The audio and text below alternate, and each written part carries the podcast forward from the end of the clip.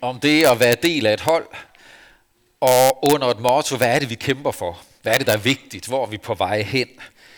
Første del handler om det at blive udvalgt, blive en del af holdet. Og i dag, det er gennem disciplen Peters øjne, og i dag handler det om den her øh, afklaring af rollerne på holdet. Fordi disciplen Peter blev jo udnævnt og havde en rolle som anfører, som leder, en central skikkelse i discipleflokken. Men undervejs skete der også nogle sammenstød, hvor han skulle ind og finde ud af, hvad er det, det vil sige. Hvad vil det sige at have en anførerrolle i Guds rige, i Jesu flok? Den første tekst, vi skal læse, er faktisk fra et af Peters breve i Bibelen, hvor han på et sent tidspunkt i livet sætter ord på, hvad er det, der er vigtigt? Hvis du har en, en lederfunktion eller opgave over for andre, om det så er i din familie, eller en vennegruppe, eller dit arbejde, eller i kirken, hvad er det så, der er vigtigt, hvis du skal lede med Jesus som forbillede? Det er den første tekst, vi skal læse. Og så handler gudstjenesten ikke mindst om, hvad der sker i os og med vores tro, og udfordrer vores tro, når Gud ikke er, som vi havde forventet. Når livet ikke bliver, som vi havde håbet. Og vi står tilbage og spørger, hvad, Gud, hvad, hvad var nu det? Så vel mødt til Guds tjeneste. Lad os bede sammen. Almægtige Gud, tak for livet, du har givet os. Og tak for kaldet til at leve vores liv i fællesskab med dig, i tro på dig, som del af Jesu kirke. I dag beder vi om, at du på en særlig måde må møde os der, hvor livet og troen støder sammen og udfordres. Der, hvor vi er svært ved at forstå livet, svært ved at forstå dig. Jesus, tak for, at du tog dig tid til at forberede disciplerne, disciplerne på de vanskeligheder, der opstår i troens landskab. Tak for din tålmodighed med dem og med os. Gud Helligånd, tak, at du også i dag er her, som den, der kan og vil åbne Bibelens ord for os, så vi må tage det til os i tro og i lydighed. Amen. Så vil vi læse sammen.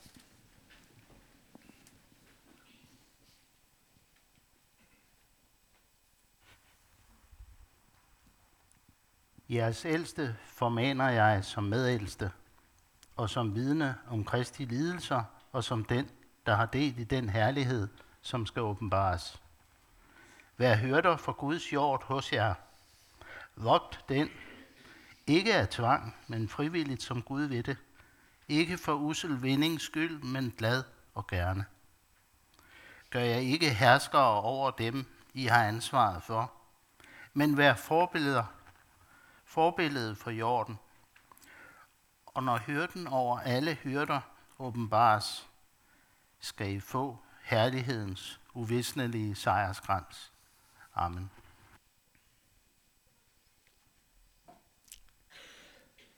Fik man nu ikke øh, hørt første afsnit i den her serie, så kan man godt følge med nu. Og øh, man kan også gå hjem og tage den på, øh, på en podcast eller YouTube, hvis man gerne vil have fat i første del, som, som handlede om, hvordan, hvordan Peter blev del af holdet. Hvordan han blev en af Jesu disciple. Øh, med særlig opmærksomhed på det, at det altså ikke var sådan en spontan indskydelse. Et, et, øh, en beslutning i et lidt lidt sindigt øjeblik, hvor der kom en tilfældig mand inde på søbredden og sagde, følg mig, og så gjorde han det. At, at der var altså mere i det, end som så. Og øh, at der var en proces, en tid, hvor han gik lidt til og fra, og lærte Jesus at kende, og var klar den dag, Jesus så dukkede op på søbredden, og sagde, nu er det tid, kom og følg mig. Og han gik med. En påmindelse om, at, at tro også for os må have lov at modnes. At det er okay, også som ny her i kirken, at være spørgende. Det er faktisk også okay som gammel her i kirken. Det er en naturlig ting at være spørgende, undersøgende. Ikke mindst, når det Jesus møder os med, er noget, der udfordrer os. når det vi læser i Bibelen er noget, der sætter ting på spidsen eller, eller rammer os personligt, så er det faktisk sundt og godt at spørge. Nu springer vi tre år frem i tiden. Nogenlunde midt ind i Markus evangeliet. Peter har været del af gruppen omkring Jesus, tolvgruppen, disciplegruppen, i omkring tre år. Har lyttet til Jesu undervisning. Har set ham uddrive dæmoner af besatte mennesker. Helbrede uhelbredeligt syge mennesker. Set ham møde mennesker. lade sig røre af andre mennesker, som andre ikke ville komme i nærheden af. Set ham i aktion i tre år. Og der, hvor vi kommer ind i beretningen, der er vi ved et vendepunkt i Markus evangeliet. På sin vis et højdepunkt, men også der, hvor, hvor nedturen begynder. Den tur, som ender med hans korsfæstelse i Jerusalem. Vi møder ham der i vendepunktet, hvor Jesus efter tre års offentlig aktivitet mere og mere søger tilbage i det private, søger væk fra de store skare, indtil de når til Jerusalem. Men der er en periode, en vandring der, hvor han søger væk for at have tid alene med disciplene, indtil de når Jerusalem. Det er der, vi begynder, hvor han begynder at trække sig, er alene med disciplene, og vi rammer et vendepunkt i beretningen. Vi læser fra Markus evangeliet, kapitel 7, kapitel 8, undskyld. Den vil ikke umiddelbart reagere meget, så vil du prøve en gang? Yes. Jesus og hans disciple drog bort til landsbyerne ved Caesarea Philippi. Og på vejen spurgte han sine disciple, hvem siger folk, at jeg er? De svarede, Johannes døber, og andre siger Elias, og andre igen, at du er en af profeterne. Så spurgte han dem, men I? Hvem siger I, at jeg er? Peter svarede, du er Kristus. Og han forbød dem at sige dette om ham til nogen. Amen. Værsgo at sidde ned.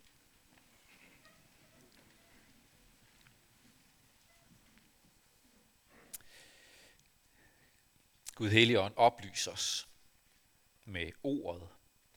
Oplys os med forståelse. Men oplys os også til at vandre og leve i det, vi får lov at se. Amen. Hvem siger folk, at Jesus er? Det er jo altid interessant at, øh, at høre svaret på det, og frem mod påske kommer der gerne en eller anden undersøgelse, som spørger til danskernes tro på kristendommen, deres forhold til livet og døden, Gud, kirken, opstandelsen. Og det er jo meget interessant, øh, den slags øh, Gallup- og opinionsundersøgelser. Men det virkelig vigtige spørgsmål, det der sætter det for alvor på spil, det er der, hvor du og jeg bliver spurgt om det. Hvor det er dig, der bliver stanset op, ikke bare af galop, men over for Gud selv. Og bliver spurgt, hvem siger du, at Jesus er? Hvad siger du om ham? Hvad bekender du dig til? Er han et interessant menneske? En forbilledelig person? et historisk vendepunkt for mange humane værdier? Eller er han Kristus? Peter har fuldstændig klar i spyttet. Vi ved ikke, om han sagde det tøvende.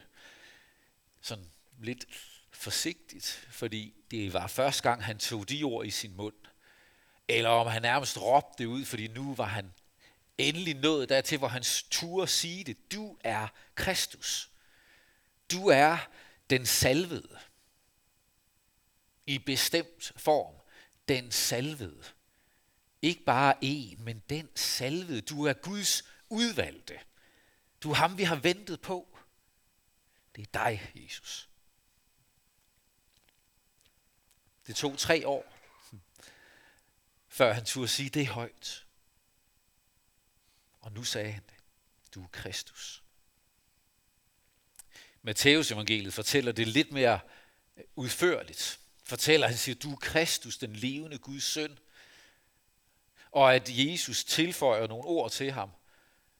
Du bliver nødt til at skifte for mig, Martin. Tilføjer nogle ord, hvor han siger, Salig er du, Simon, altså Simon Peter, Jonas' søn. Jeg siger dig, du Peter, og på den klippe vil jeg bygge min kirke, og dødsrigets porte skal ikke få magt over den. Jeg vil give dig nøglerne til himmeriget, og hvad du binder på jorden skal være bundet i himlene, og hvad du løser på jorden skal være løst i himlene. Vilde ord til Peter, som vi faktisk stadig slås med helt og ture begribe helt og få fat i dybderne af. Magten til at binde og løse, tilgive eller sige, det der, det kan jeg ikke udsige tilgivelse over. Det, det er nogle vilde ord. Løse og binde. Du er klippen. Jeg vil bygge min kirke her på den klippe, og dødsriget skal ikke få magt over min kirke. Den katolske kirke hylder som bekendt Peter som klippen. Som den person, der skulle være fundamentet. Den grundlæggende byggesten i kirken.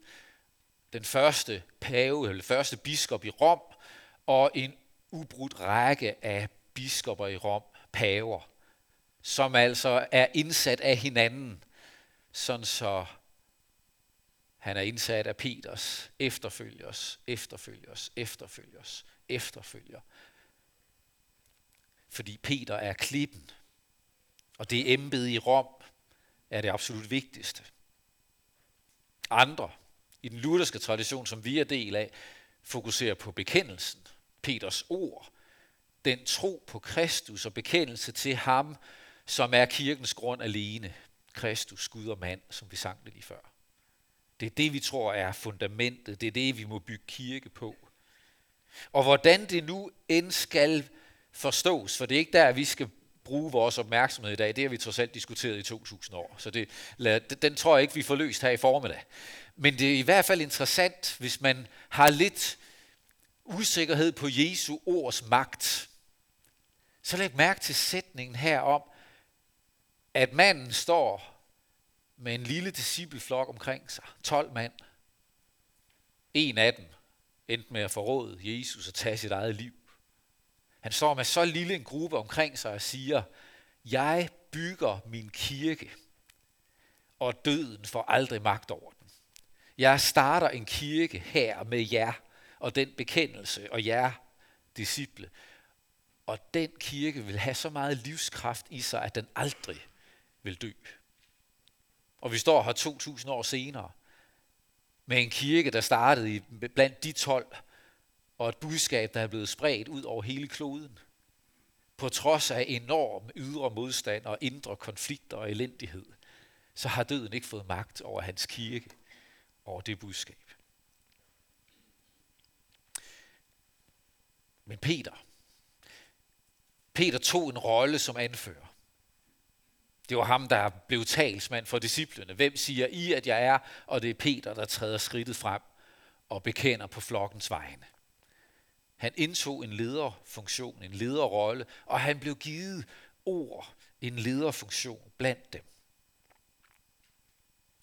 Han blev betroet magt og ansvar. Han tog det på sig.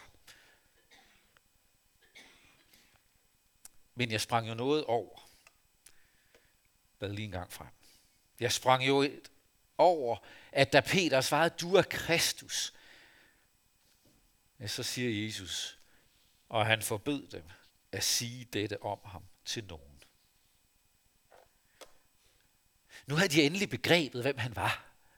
Nu turde de sige det. Er det så ikke nu, at vi skal se og få det ud over stepperne? Kom ud og fortæl det videre. Men det var ikke tid. Og forklaringen kommer i de følgende vers hvor det bliver tydeligt, at anfører Peter har brug for at blive mindet om stadig at lade sig føre af en anden. At der er en anden, der må sætte kursen for ham. Der står sådan her i de efterfølgende vers. så begyndte han at lære dem, at menneskesønnen skulle lide meget og forkastes af de ældste og ypperste præsterne og de skriftkloge og slås ihjel og opstå tre dage efter. Og dette sagde han lige ud. Og nu træder anføreren Peter så i aktion, jo, ikke? har taget det på sig. Det, det er vigtigt, at jeg tager ansvar her. Da tog Peter ham til side og begyndte at i rette sætte ham. Men Jesus vendte sig om, så på sine disciple, i rette satte Peter og sagde, vi bag mig, satan. For du vil ikke, hvad Gud vil, men hvad mennesker vil. Nu begyndte han at lære dem. De var nået til troen på, at han er Kristus, Guds søn, og nu begyndte han at lære dem, hvad det så betød, for det havde de ikke fattet endnu. De vidste ikke, hvad der lå i den titel, den opgave, som Jesus bar på, at være frelseren. Jesus er mindre offentlig fra nu og frem til Jerusalem, for at lære dem netop det her. Og han forsøger igen og igen, og hver gang så ser man, at de, de magter ikke at høre det. De rummer det ikke. De kan ikke have, at det er sådan, det skal være. Og ikke en kontrast. Peter er lige blevet udnævnt til anfører, og øjeblikket efter, så bliver han bænket. Vi bag mig, satan. Det er fra den ene grøft til den anden. Den nyudnævnte anfører tager Jesus til side og siger, Jesus, det her det går ikke. Han i rette sætter ham. Det der ord i rette sætte, på græsk hedder det epitimao. Det er det ord, der bliver brugt, når Jesus jager dæmoner ud. At han truer af dæmonerne, så de flygter. Det er det ord, der bruges, hvor der sidder en blind mand ved vejsiden og råber efter Jesus, beder om hans barmhjertighed, og folk gider ikke høre på ham, og de går hen og truer af ham og siger, nu tiger du stille. Vi vil ikke høre på dig. Hold mund. Vi har vigtigere ting for. Det, det er den slags i rette sæt. Det er ikke sådan en, øh, en Jesus hør lige. Kunne vi ikke lige dreje den lidt? Så det er ikke den der stille, fornuftige samtale, hvor man lige tager en time-out og coacher lidt på sidelinjen. Det, det er simpelthen lige på hårdt. Og det er det samme, Jesus gør ved Peter. Han epitimao og ham på samme måde. Og siger, jeg skal epitimao dig. Han truer ham. Peter, du forstår ingenting. Lige nu vil du det, som fremmer dig og dine drømme, og ikke hvad Gud vil. Vi bag mig, satan. Hvad er det, han slår sig på? Han slår sig først og fremmest på det her ord, som kommer på det næste. At Jesus taler om menneskesynd menneskesønnen. Det ord var det den titel, Jesus brugte om sig selv igen og igen. Ordet står kun én gang i det gamle testamente. Det står det 76 gange i det nye testamente. 73 gange i evangelierne, og langt de fleste gange er det Jesus selv, der siger det. For det er sådan, han taler om sig selv. Og hver gang han sagde det, så hørte de, han er den der menneskesøn, der er talt om i Daniels bog. Det ene sted. En central profeti i det gamle testamente. Det sted, det er den menneskesøn, han taler om.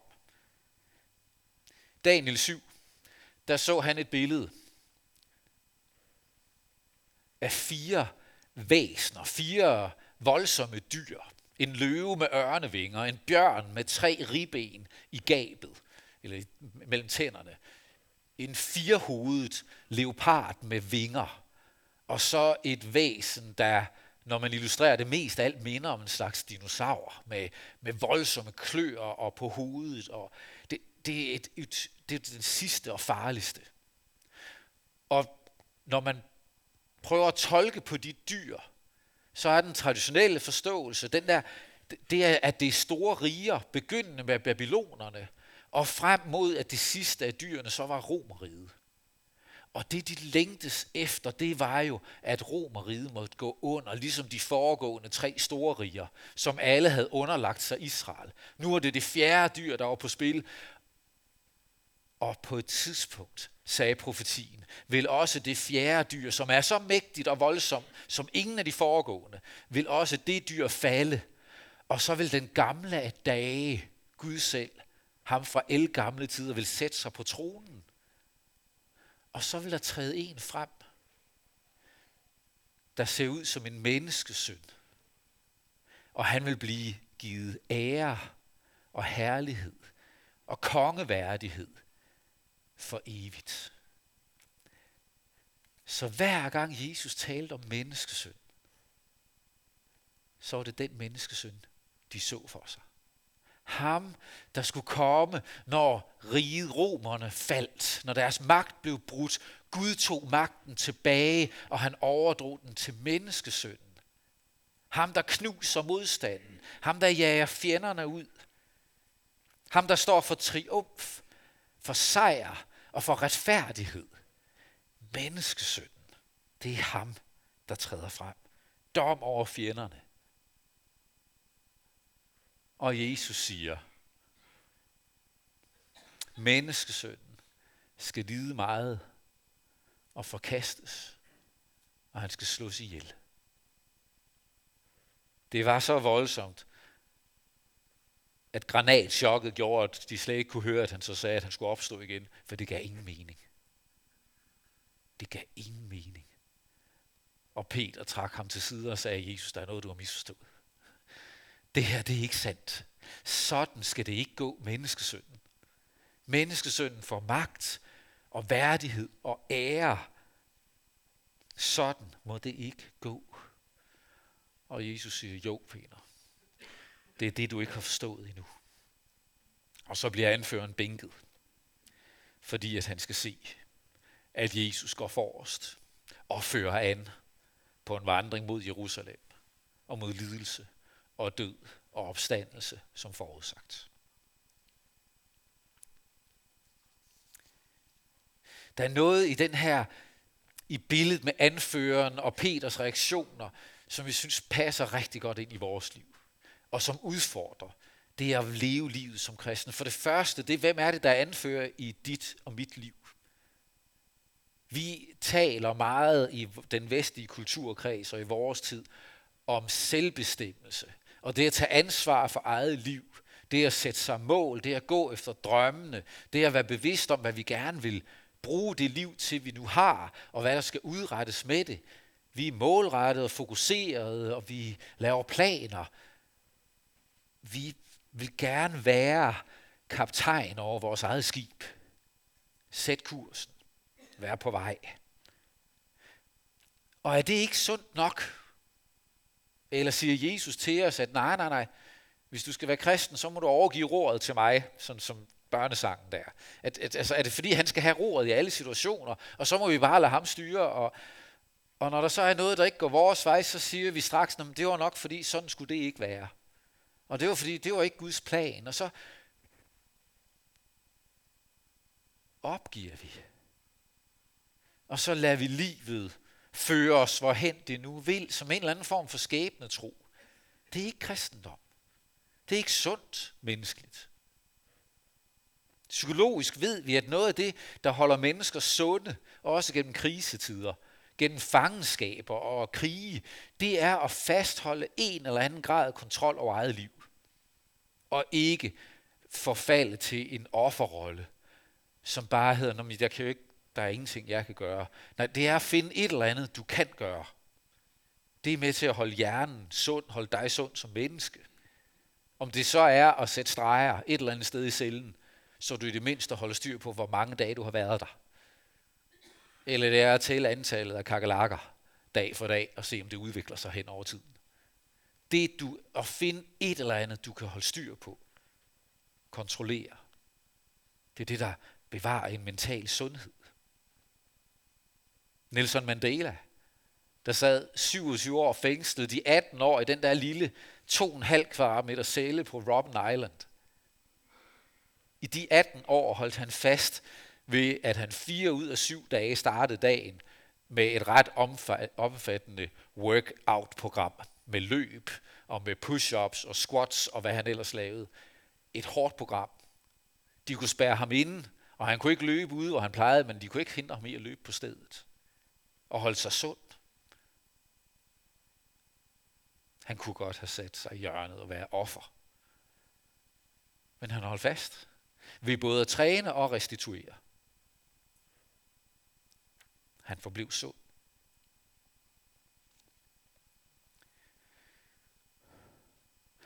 Vi skal tage ansvar. Og have Jesus som anfører betyder ikke at fraskrive sig ansvaret for sit eget liv. Der er en spænding indbygget. At alt imens vi gør det, så har vi en anfører over os. At der er en, jeg spørger til råds med mine beslutninger. At der er en, der faktisk har vetoret og kan finde på at svare på mine bønder med et nej. Fordi at det at tage ansvar for sit liv ikke er ens betydende med at være egenrådig. Men det er at øve sig i at vandre i det liv, som nu er mit. Og våge at sætte en kurs i bedste overbevisning og i samtale med min anfører. Og så er det, der sker det, som Paulus han udtrykker i brevet til romerne. At ingen af os lever for sig selv, og ingen dør for sig selv. For når vi lever, lever vi for Herren, og når vi dør, dør vi for Herren. Hvad enten vi altså lever eller dør, tilhører vi Herren. Der er en beslutsomhed i det. Jeg vil ikke leve mit liv for mig selv, jeg vil leve det for ham. I vidsthed om, at jeg også får lov at dø med ham. Ikke alene, men sammen med ham. Der er en, en dobbelthed i det. At jeg tager ansvar for mit liv.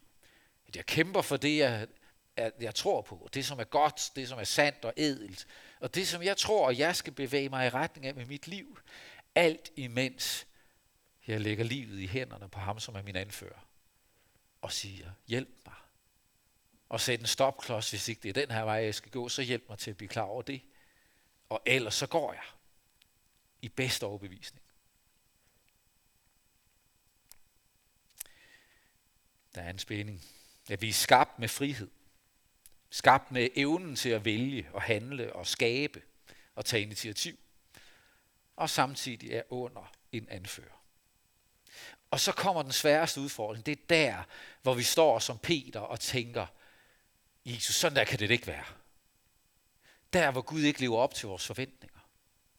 Hvor livet ikke lever op til vores forventninger. Hvorfor er det, at gode mennesker bliver ramt af så mange svære ting? Hvorfor er der kristne, der forfølges? Jesus, det er din kirke. Det er dit folk. Kan du ikke beskytte dem? Kan du ikke stoppe det? Hvorfor er det, at vores familie er plaget af sygdom? Hvorfor er det, at, at jeg er blevet fyret fra mit job? Hvorfor er det, jeg ikke kan komme ind på den uddannelse, jeg gerne vil? Hvorfor er det, jeg ikke er i stand til at gøre det, jeg drømmer om? Hvorfor er der altid hindringer for det, jeg længes efter? Gud, du kan, for du kan alt. Så hvorfor ikke? Hvor bliver din hjælp af? Hvorfor bliver det ved at være så svært derhjemme? Hvorfor er det så umuligt at blive gode venner igen med min ven? Hvorfor har vi så svært ved at nå hinanden? Gud, vi råber efter dig. Hvor, hvor blev du af?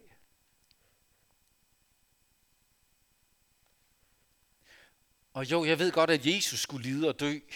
Vi vender tilbage til det jo langfredag, når Jesus siger, at sådan måtte det altså være, sådan skulle det være. Det får vi lov at se over påsken med langfredag og påskedag. Hvorfor måtte det det? Men, men og, og vi siger bare i dag, det, Jesus, ja, vi ved godt, du sagde, sådan skulle det være. Men så er det vel også overstået. Har du ikke taget al skyld og skam? Har du ikke taget lidelsen på dig? Hvorfor skal jeg så blive ved og følge efter i det spor, i stedet for i et sejrsspor? Og se den spænding, den sorg, den smerte i dit liv kan jeg ikke tage fra dig. Og jeg kan ikke løse den for dig. Der er skrevet masser af bøger. Der er også skrevet rigtig mange gode bøger om emnet. Men at citere det, det bliver sådan et øh, letkøbt, teoretisk svar fra en prædikestol, som ikke hjælper dig. For det er en kamp og en vandring, du går i. Og som kun du kan gå sammen med ham. Og gerne sammen med en samtalepartner, en sjælesørger, en præst, en god betroet ven fra sælegruppen, eller hvem du skal tale med. Men det er din vandring, og jeg kan ikke løse den for dig. Men jeg kan pege på Jesus i dag. Og minde både dig og mig selv om, at det gik sådan, som han sagde, at det måtte gå. At han gik mod Jerusalem. Og at han blev pint og led meget. At han blev slået ihjel. At han førte an i kampen mod al ondskab, synd og død og elendighed. Og var vores anfører i den kamp. Og at han førte an gennem døden til opstandelse og brød en vej, hvor du og jeg kan få lov at gå bag efter ham som vores anfører. Mens vi fører an i eget liv ved at følge efter ham. Og gå med ham gennem det, der er svært. Og ser på, hvordan han led. Og hører ham sige, at han aldrig forlader os. Og at vi får lov at leve ikke bare for os selv og egen vinding, men får lov at leve for ham og med ham og at vi dermed heller ikke dør for os selv, men med ham og for ham. Og så må vi kigge på Peter og se, at det er okay, når dit Guds billede bliver udfordret af, at der er begivenheder, du ikke forstår. At Jesus rummer protesten, og ikke, han sender det kan godt være, at han bænker Peter billedligt talt, men han forkaster ham ikke. Peter forbliver i flokken, Peter bliver i rettesat, men han bliver ikke kastet ud, smidt ud. Det er okay, når vi protesterer. Det er okay, at vi mærker livet. Det er faktisk det eneste, vi kan. Og så blive i flokken. Blive i flokken, og så sige, okay, så vis vej. Så vis vej. Jeg bliver her, for du har det evige livs ord. Hvor skulle vi ellers gå hen, Jesus? Jeg bliver her. Amen. Lad os bede. Lov og tak og evig ære være dig, vor Gud, Far, Søn og Helligånd. Du som var, er og bliver en sand træen i Gud, højlovet fra første begyndelse, nu og i al evighed. Jesus, tak for, at du fører an. At du fører det an i opgøret med synd og død og djævel. At du fører det an og banede vej gennem døden til nyt liv. Og med den vej har du givet os et håb, der lyser også ind i vores kampe ind i de områder i livet, hvor vi synes, at mørket sænker sig over os, fordi vi ikke forstår, hvad der sker. Vi ikke forstår, hvad du siger. At vi kæmper med at begribe, hvorfor det må være, som det er.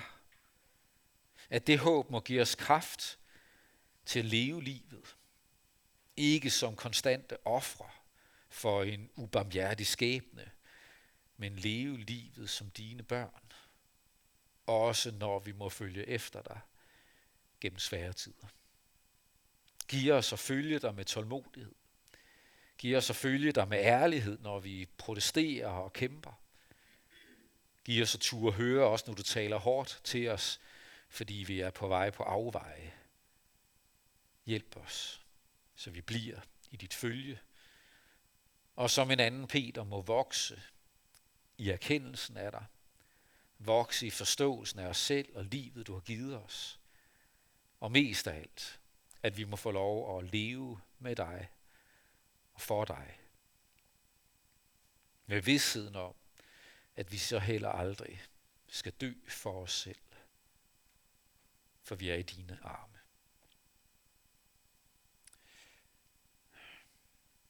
Far i himlen, tak for, at du har givet os et fællesskab at vandre sammen med. Tak, at vi må være kirke sammen. Og vi beder for din kirke, ikke blot her hos os, men ud over vores land og hele verden. Fyld os med din kærlighed. Gør os til ambassadører for dit rige.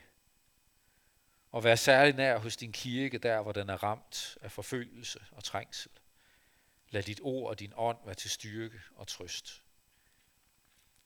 Vi beder dig for Martha og hendes tjeneste som volontør i Kamerun. Velsign og bevar du hende.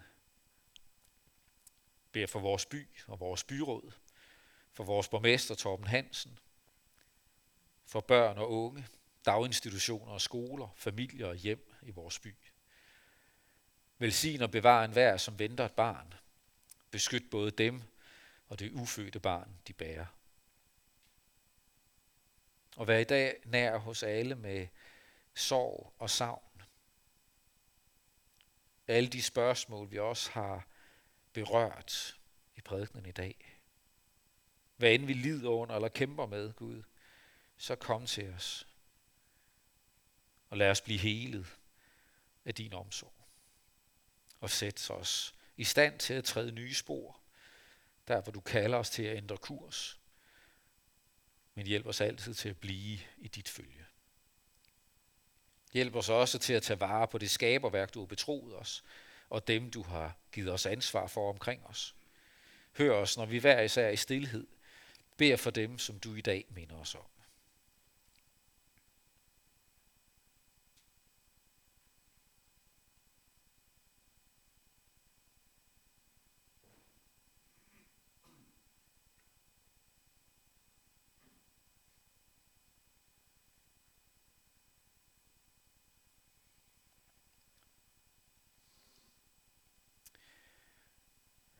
I skyggen af krigen i Ukraine beder vi også for alle de, som har mistet. De, som er fanget i krigens redsler, og dem, som er på flugt. Vi beder om fred. Det, som kan se så umuligt ud. Men vi beder om, at du må agere, forvandle menneskehjerter blandt lederne. Vi beder for din kirke på begge sider af konflikten. Lad din kirke være med til at fremme freden mellem folkene og forsoning og gensidig respekt og kærlighed. Det beder vi om ved din elskede søn, vor Herre Jesus Kristus. Amen.